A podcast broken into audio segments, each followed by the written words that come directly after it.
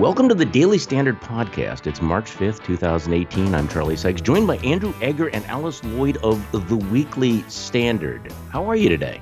I'm great. How are you? Well, I'm, I'm good. I should explain the weird thing about this podcast because I'm I'm actually in Maui and you're in Washington D.C. So we're we're doing this podcast across five time zones. The what could possibly go places wrong? on Earth. yeah, it, it, it- and by the way, absolutely everybody in Hawaii's got a story about when the uh, ballistic missile alert went off and, and, and what they did. What's the best story so far? Well, you know, mainly what, what struck me is they all have plans now. They all they all have a strategy. What they will do if if the missile's headed for them. You know, number one, hoping that it's one of the other islands because there are so many islands here. Um, see, my theory is basically we're just screwed. But the the Hawaiians have thought this through now. Just just just so you know. Um, now, I want to talk about uh, last night's Oscars a little bit, but I, I did screw up because I did not watch the show because I'd, I'd rather have root canal surgery. um, um, also, this was the year. I, I, I watched more Oscar nominees than I ever have before. On the plane here, I watched Get Out, Three Billboards.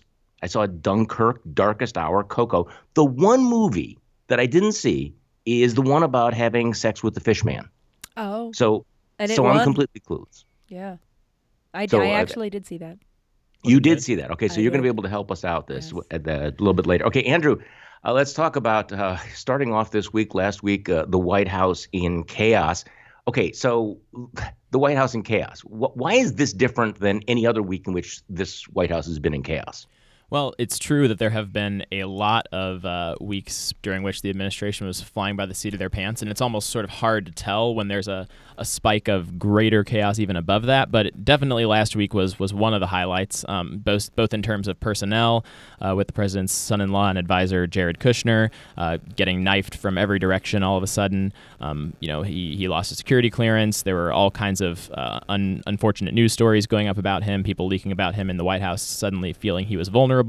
Um, Hope Hicks uh, leaving the White House, who was one of uh, President Trump's most trusted aides, uh, certainly a stabilizing force in there. And then on policy as well, uh, it was it was just, just a really nutty week with uh, start, starting out with the the the leftovers of the week before about gun control and school safety following the Parkland shooting, um, p- with President Trump proposing you know 19 different policies at different points in time, and you know going back and forth and saying that Republican politicians were purchased by the NRA and afraid of the NRA, and then and then you know meeting with the NRA in the Oval Office and agreeing with uh, NRA talking points at one point and agreeing with uh, Democratic senators' proposals at other points, and then you know to cap all that off, that all got shoved to the side uh, at the end of the week by this new tariff announcement that that now we're putting in new uh, new big tariffs on imported steel and aluminum, and the White House uh, doesn't really know uh, exactly what those are going to look like yet. They're still working through the details, but the announcement's out there, and even you know even this weekend, uh, the president's own allies on trade, you know, were hedging their bets on the Sunday shows, saying, you know, well he could he could change his mind. If he changes his mind, he changes his mind uh, by the end of this week. Um, so it's even his own closest That was a classic moment, a classic moment of the Trump administration. You know, might he change his mind? Well, whatever. Wilbur Ross, by the way, what a what a great image for this administration. My favorite image of the week was Wilbur Ross uh, on one of the cable shows holding up a can of Campbell's soup, explaining as a what he's a billionaire, explaining that pe- nobody's going to notice the uh, the price increase of a, of a of a can of soup. I mean that that's going to be that's going to be one of the iconic uh, images of the Trump administration. Right, right.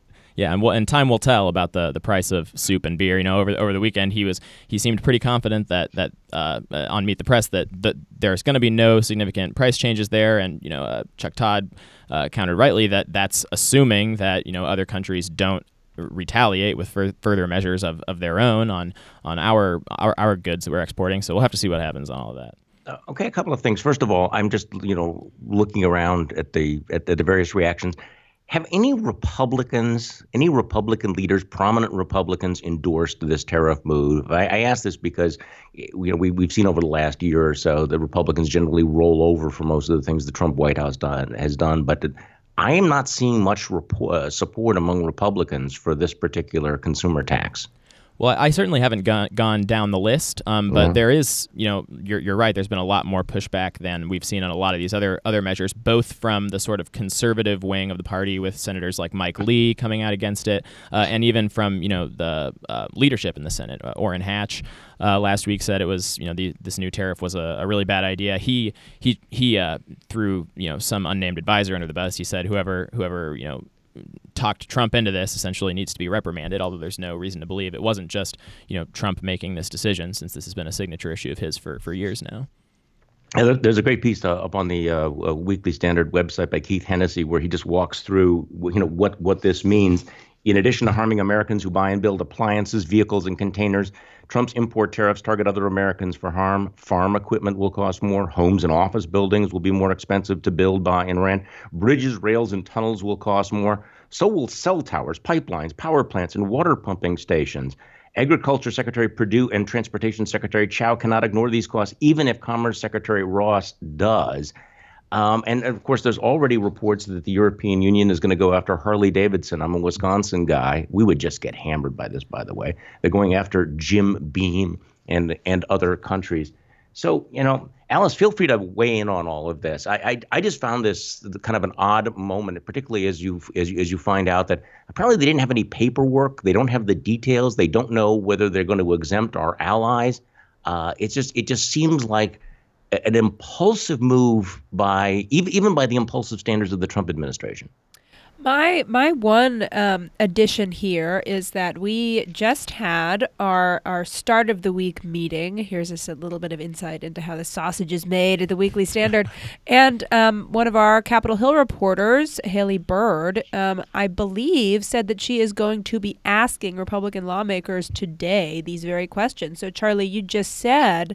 Um, now, have we run down the list? Do we have comment from them on? And we don't, um, but we will. So, so stay tuned and read the Weekly Standard, please. Yeah, I, I thought I thought that so- so- some some of the reporting by about Paul Ryan that he was distraught by all of this. Now, I actually said something that was wrong in the long list of things that I have been wrong about. When I was talking with Bill Kristol on this podcast on Friday, I was sort of bemoaning the fact that free market economists for years had been losing this argument, uh, losing the argument about why free markets, global markets, actually were a good idea, particularly when you're talking with people who have been uh, displaced by it. But I had two takeaways from this, just watching the way this played out. Number one, I think the Republicans were actually winning, and you feel free to agree or disagree here. I think the Republicans were winning the messaging war on the tax cuts and on the economy. This was the one thing that they had going for themselves going into the midterm elections. That you know people were noticing that their paychecks were were bigger, that uh, the you know, massive tax cut. Almost all of the reporting on the economy talked about the the optimism the uh, global growth of the economy. And now, with this one move, Trump has flipped the switch. And that leads to, I mean, flip the, the script on, you know, the danger to the economy, the fact that this is a massive tax increase uh, on uh, on American consumers, which leads my second point, which was I think over the last week we have, from a free market, conservative free market point of view, we have seen the media educate the public about the dangers of protectionism and the real nature of tariffs more than than I think I've, I've seen in the last 30 years. This is one of those teachable moments where suddenly even the front page of the New York Times is explaining why tariffs are not a good idea. You're, you're, and I think this is one of the reasons why Republicans are just tearing their hair out over this one. Well, and, certainly President Trump's advisors, you know, tried to make it a teachable moment, uh, even for him. You know that, that that was what you've been saying is exactly what, what they, they reportedly said said to him repeatedly that, that you know the economy is his strongest message and these tariffs are, are likely to hurt it. Um, but President Trump appears to just you know believe so strongly as an article of faith uh, that that these trade deficits are just emphatically and unequivocally bad, um, and and has you know faith that he uh, as a deal maker can can you know renegotiate and rejigger and even you know come out the victor of a trade war um, that he's seems to have been willing to roll the dice. So I mean, it's it's uh, it's certainly going to be a, a, a nutty few few months if if this, this all goes the way uh, that President Trump seems to be uh, okay with allowing it to go. And the Chinese are really not the problem. Uh, this looks like it's going to be slamming our allies uh, more than anybody else, including the Canadians. And of course, raises the question: what how what now happens with the NAFTA negotiations, which would have a massive impact uh, on the American economy. You know, I did notice uh, that some of the reaction uh, from dem- some Democrats who who praise this, and, including Democrats from Ohio, because they still make steel there. But you look throughout the rest of the industrial Midwest, and there are far more steel and aluminum consumers than there are producers. So, uh, in, ter- in, in terms of you know, take the buzzkill on the economy, the line on the, the economy has just changed because for the very first time, and I guess I'm coming back to this because, you know, as a, as a talk show host for 20 years, I argued about tariffs and always felt that I was going uphill. For the first time in, in a long time, I'm hearing people, just average people, talking about these tariffs and translating this into realizing that that basically what you have done is you've imposed a tax on every American that buys stuff. That everything now becomes more expensive, which which to say that that is off message from what the Republicans have been saying is putting it mildly. Is is, is I mean a, a dramatic shift on this. So anybody want to take a, a, guess on, on whether or not he's going to back off on this at all over the next uh, several days? Oh, it's so hard to guess what President Trump's going to do at any point in time. I, I think that, you know, obviously, if even Wilbur Ross and Peter Navarro are are unsure, then perhaps that's reason to you know hold your horses on it a little bit. But at the same time, this has been one of the issues that Trump has been most consistent on um, for essentially his entire business career, for uh, all through the campaign, and even in his rhetoric, if not in his policy, for the entire time he's been in the White House. So um, I, I, I, would certainly think it's more likely that he stays the course uh, than that he, he changes his mind because you know all, he knew all of these uh, these negatives that, that that we've been talking about uh, before he made the decision. You know, his his advisors had been telling them, but he he decided to go with it, go with that anyway. He trusted his gut, um, and so far we've seen no reason to think that uh, that's going to change. Alice, you want to go on a limb on this one? Well, I think now that Andrew has, um, you know, put his foot down, made his firm prediction, um, he's probably wrong, and and and, and uh, and we can't uh, ever trust this president to stick to his guns, right? To mix metaphors. That's fair. Well, the, the one thing that and, and Andrew did did make this point. We we we've joked in the past. Actually, it's not a joke. It's it's it's an observation that, that Trump will often say whatever the last person in the room you know said. Right. This this is an exception to this. This is something that he has believed for a very very long time and was very consistent during the campaign, talking about tariffs, talking about the need to you know, retaliate against uh, against our trading partners. And by the way, if I could have just have a, a small rant, if somebody could figure out what the hell happened with Hugh Hewitt over the weekend? Where he did you see this? Where he tweeted out like you know no one had any idea that he would do this. I mean, if if he had said this during the campaign, there would have been massive pushback. And um, everybody in the universe basically said, What the hell are you talking about? There was not a single speech, there was not a single interview that Donald Trump gave during 2015 or 2016 in which he did not talk about raising the tariffs. This is the, in many ways, the least surprising thing that he's done since he became president. Well, well, he's been on he's been on vacation for uh, for for a week or so. So maybe maybe you can just chalk that up to him. You know, being a little rusty coming back. Uh, that, that's that's about the only thing. But then again, you had to uh, you know you, you, had to have missed pretty much most of the campaign. Hey, want to give a shout out to uh, to one of our uh, sponsors, Away Travel. Your luggage should not cost more than your plane ticket. Uh, we have a very very special offer for listeners of this podcast for twenty dollars off one of the away travel suitcases. I'm going to tell you about that in a moment. Visit away, tra- uh, I'm sorry, awaytravel.com slash standard 20, standard 20. Use promo code standard 20 during the checkout. Now, these are special suitcases. They're made with premium German polycarbonate. They are, they are strong. They have tremendous impact resistance and are very lightweight. And if you travel as much as I do, you know how much you begin to appreciate that. You know, there are four 360 degree spinner wheels, um, which guarantee you a smooth ride. TSA approved combination locks built into the top of the bag to prevent theft. Removable, washable laundry bags keep dirty clothes clean from the separate one. There's free shipping on any away order within the lower 48 states. And there's a lifetime warranty. If anything breaks, they will fix or replace it for you for life. 100 a day, 100 day trial. Live with it, travel with it, Instagram it, anything. If at any point you don't want it, you can return it for a full refund, no questions asked. So one more time, that is awaytravel.com, standard 20. Use promo code standard 20 at checkout for $20 off any suitcase. And you can do that today. Okay, from um, the ridiculous to the sublime, or maybe the other way around. Um, Alice, you watched the Oscars so that the rest of us didn't have to. By the way, how long did it go last night? Oh, um, uh, it I mean, it's it started at eight, and they promised it would end at eleven, um, and it and it and it went well after that. Um, I I think it might have been shorter than in years past. I don't know. I don't watch every year. Um, but Just there, felt but there was a running gag about. Well, it was boring. That's probably why. Um, and and it was funny because there was a running gag about you know keep your acceptance speech short, and you'll win this. Um, what was it? Um, uh, jet, A jet a ski jet ride, ski. right? Yeah, you'll win a jet ski. Um, and and yet the montages seemed exceptionally long, and the musical numbers dragged. Um, and and there was this really silly stunt where the, the host it was it was Jimmy Kimmel who's been who's been had sort of his self serious running political commentary throughout the year um, brought everybody across the street to um, the the Chinese theater where there was an audience watching um, uh, the big Disney movie, the Madeleine L'Engle book, Wrinkle in Wrinkle in Time. Mhm.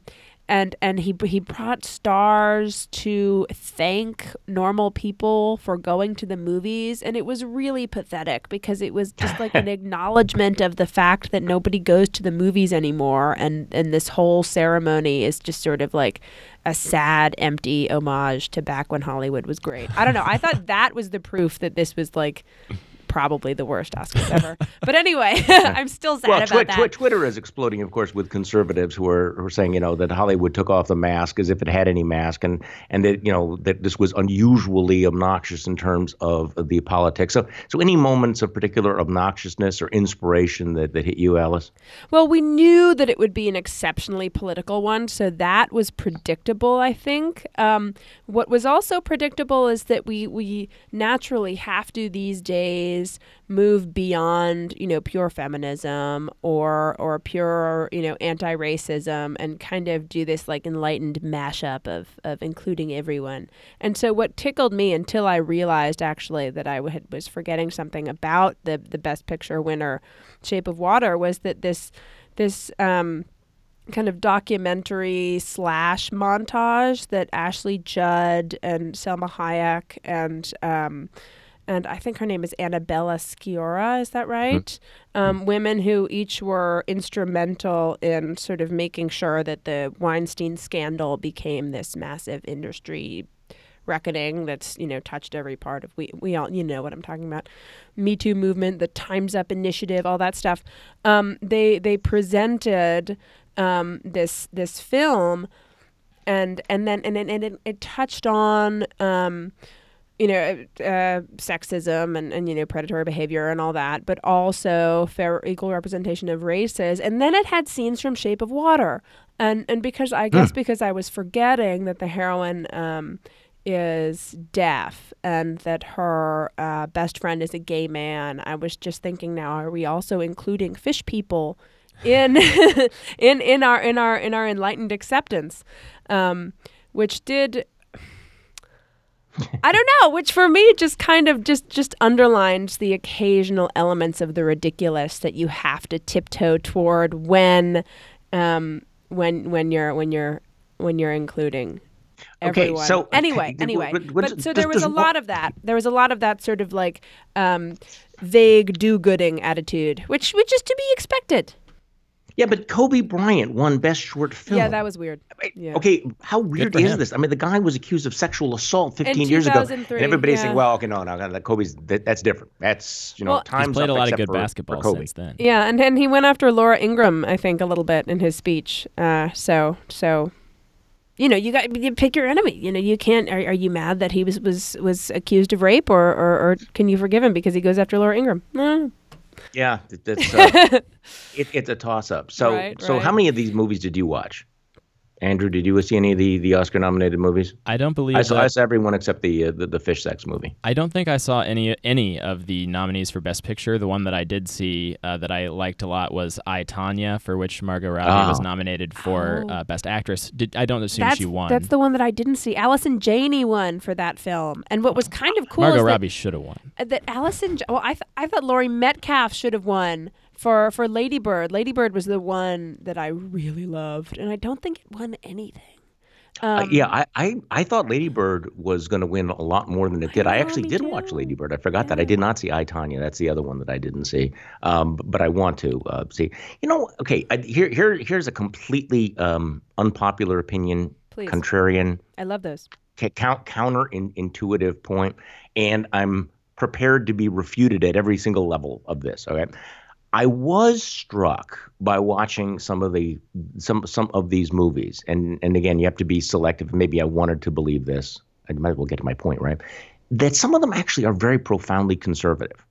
You know, Coco, the very end of Coco, and without being, you know, spoiler alerts, you know, the affirmation of of family and of tradition. Uh, even Lady Bird at the very, very end, you know, despite the fact that it's it's it's very countercultural up until the very, very end. And again, I don't want to give any spoiler alert. There is there is there are elements there that are even in in an unusually politically correct year that are kind of affirmations of conservative values. So, Alice, am I completely full of it? Did you pick up on any of this? I had the exact. I didn't see Nope. Coco. I had the exact same thought about Lady Bird, which is part of the reason that I. I mean that I loved it so much. She ends up, and I don't think this is a spoiler. She ends up sort of seeking a kind of a refuge in a city church in what Yeah. looks like a great old Episcopal church, or maybe it's a Mm-hmm. Catholic church or something. And I just I, I mean, I thought, okay, this is the perfect movie. But but but the thing is that that um.